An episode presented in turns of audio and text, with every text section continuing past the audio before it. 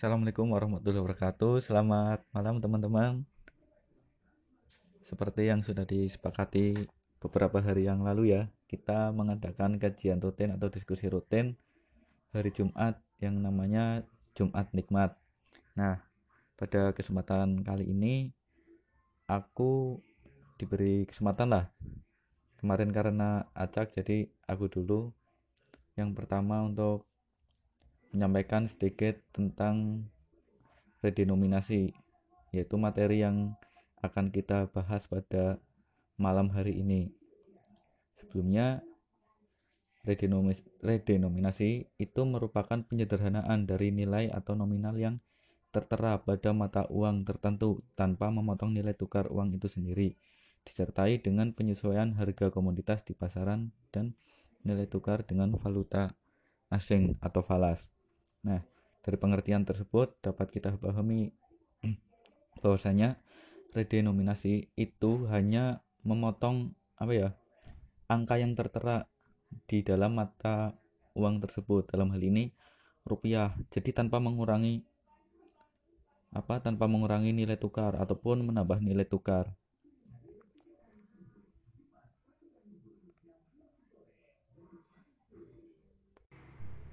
Nah, di sini kita juga harus memahami bahwasanya redenominasi itu berbeda dengan sunring.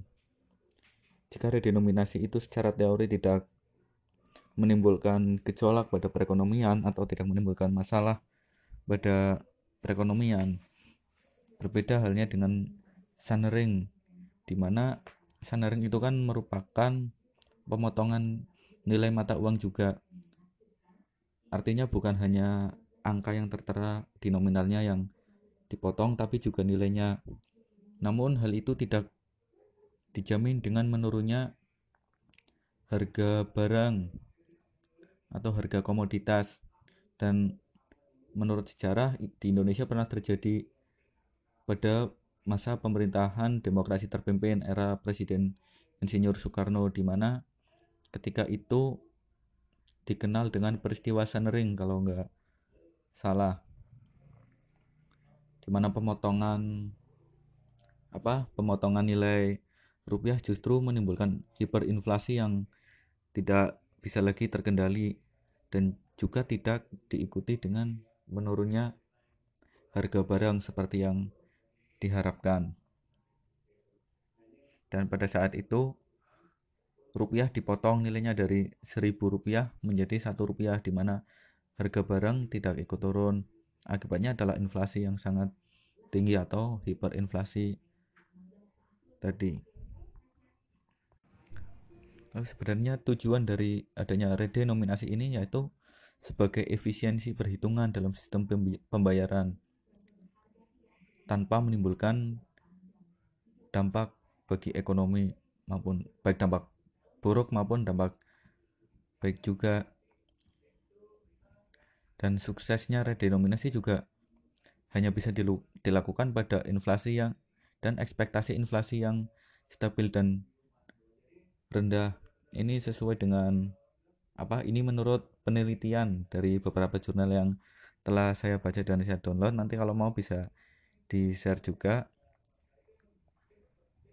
Lalu di sini persepsi masyarakat juga berperan sangat penting ya, persepsi atau apa psikologis dari pemahaman masyarakat mengenai redenominasi, ini.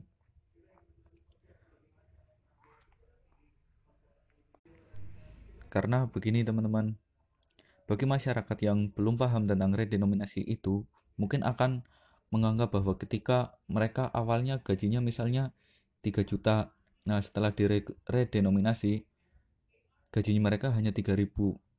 Nah, di situ mungkin akan menimbulkan gejolak apa ya psikologi di mana akhirnya akan menimbulkan dampak buruk dan gagalnya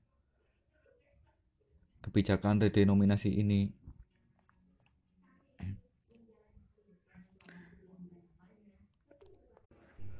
Nah, padahal jika kita lihat lebih dalam lagi kan redenominasi ini kan juga diikuti dengan apa turunnya harga juga misal yang awalnya seribu rupiah jadi harganya satu rupiah. Nah sebenarnya gaji 3 juta sama 3000 itu kan sama saja ketika gaji 3 juta untuk membeli barang harganya 3000 eh 1000 ketika gaji 3000 rupiah membeli barang itu harganya hanya satu rupiah. Jadi perbandingannya itu kan sebenarnya sama. Cuma dalam aspek ini kan dipengaruhi oleh psikologis. Mungkin karena kita sudah terbiasa juga ya dengan nominal uang yang begitu gemuk. Jadi ketika di apa ketika dilangsingkan lah istilahnya akan sangat mempengaruhi psikologis kita. Nah nah karena hal itulah sebenarnya penerapan redenominasi itu butuh waktu yang cukup lama ya menurut jurnal yang saya baca juga ya sedikitnya ada lima tahun lah.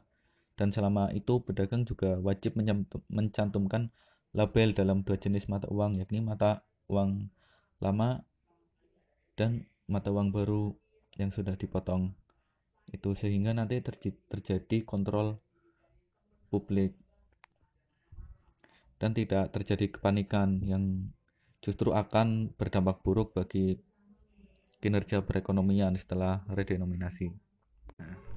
Nah, menurut beberapa literatur yang saya baca juga, Sedikitnya ada tiga persyaratan yang harus dipenuhi jika ingin melakukan kebijakan redenominasi atau penyederhanaan satuan nilai tukar. Yang pertama yaitu kondisi ekonomi yang stabil, yang kedua inflasi yang terjaga dan rendah, dan yang ketiga ada jaminan stabilitas harga. Nah, sekarang jika kita lihat ya teman-teman, kondisi perekonomian Indonesia itu mungkin sudah stabil ya. Mulai dari inflasinya juga sudah terjaga terus pertumbuhan ekonominya juga kecuali ini ya ada distorsi dari pandemi ini yang melumpuhkan sendi-sendi perekonomian. Nah tentu semua ini juga harus diimbangi dengan apa meningkatkan pemahaman masyarakat mengenai kebijakan redenominasi ini sehingga mereka tidak apa ya tidak panik dan membuat masyarakat menarik dana, terutama investor dari bank dalam negeri ke dan ber, dan beralih berinvestasi ke luar negeri. Karena dianggap apa ya misal kita awalnya nyimpen uang di bank 5 juta akibat adanya kebijakan ini jadi cuma senilai 5000 nah mungkin itu akan membuat kepanikan ya isu itu ya. Karena dianggap kekayaan mereka justru turun. Padahal kan tidak. Nah ini juga harus diperhatikan karena sangat penting. Lalu yang harus diperhatikan selanjutnya adalah biaya terkait redenominasi ini. Tentu tidak apa tidak membutuhkan biaya yang sedikit ya.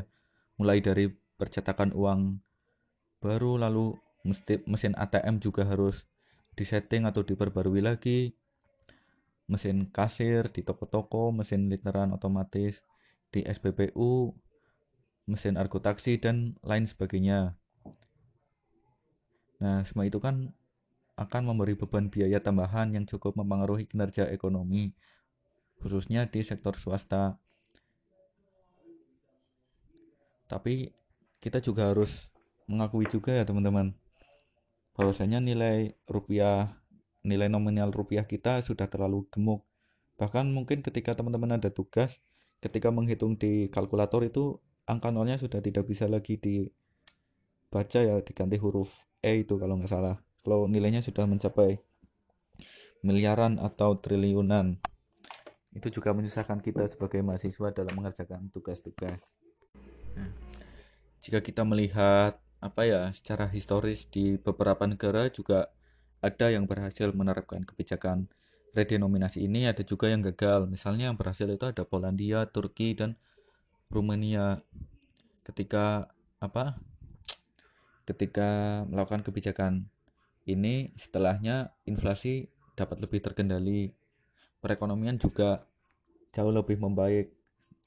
Namun ada juga negara yang gagal menerapkan redenominasi ini seperti Republik Demokratik Kongo dan juga Zimbabwe yang justru terjadi hiperinflasi dan sudah tidak dapat lagi terkendali itu inflasinya. di Kongo itu dulu pernah terjadi inflasi hingga 240 persenan lebih karena kebijakan ini dan bahkan di Zimbabwe inflasinya sampai 1097 persen dibanding sebelum menerapkan kebijakan redenominasi ini. Dan tentu teman-teman juga pernah itu ya dengar berita yang dulu rame-rame apa anak Zimbabwe bawa uang sampai bergepok-gepok. Ya karena itu tadi nilainya mengalami apa depresiasi nilai mata uangnya mengalami depresiasi yang sangat dalam ya sehingga harga-harga barangnya juga sangat mahal waktu itu. Jadi memang untuk menerapkan kebijakan redenominasi ini kita juga harus banyak memper, memperhatikan hal-hal baik fak, dalam hal atau faktor ekonomi maupun non ekonomi seperti psikologis tadi dari hal ekonomi ya misalnya dampaknya nanti terhadap nilai tukar dan lain sebagainya. Terus aspek psikologis juga kesadaran masyarakat di sini juga harus sangat-sangat ditingkatkan ya karena jika terjadi kepanikan mungkin kolaps sudah sebuah negara akibat kebijakan redenominasi ini. Lalu perlu dipahami bersama juga ya, redenominasi ini kan hanya berlaku pada nilai tukar atau harga barang di dalam negeri. Jadi ketika kita berbicara utang luar negeri ya misal sekarang utang Indonesia itu 5000 triliunan rupiah.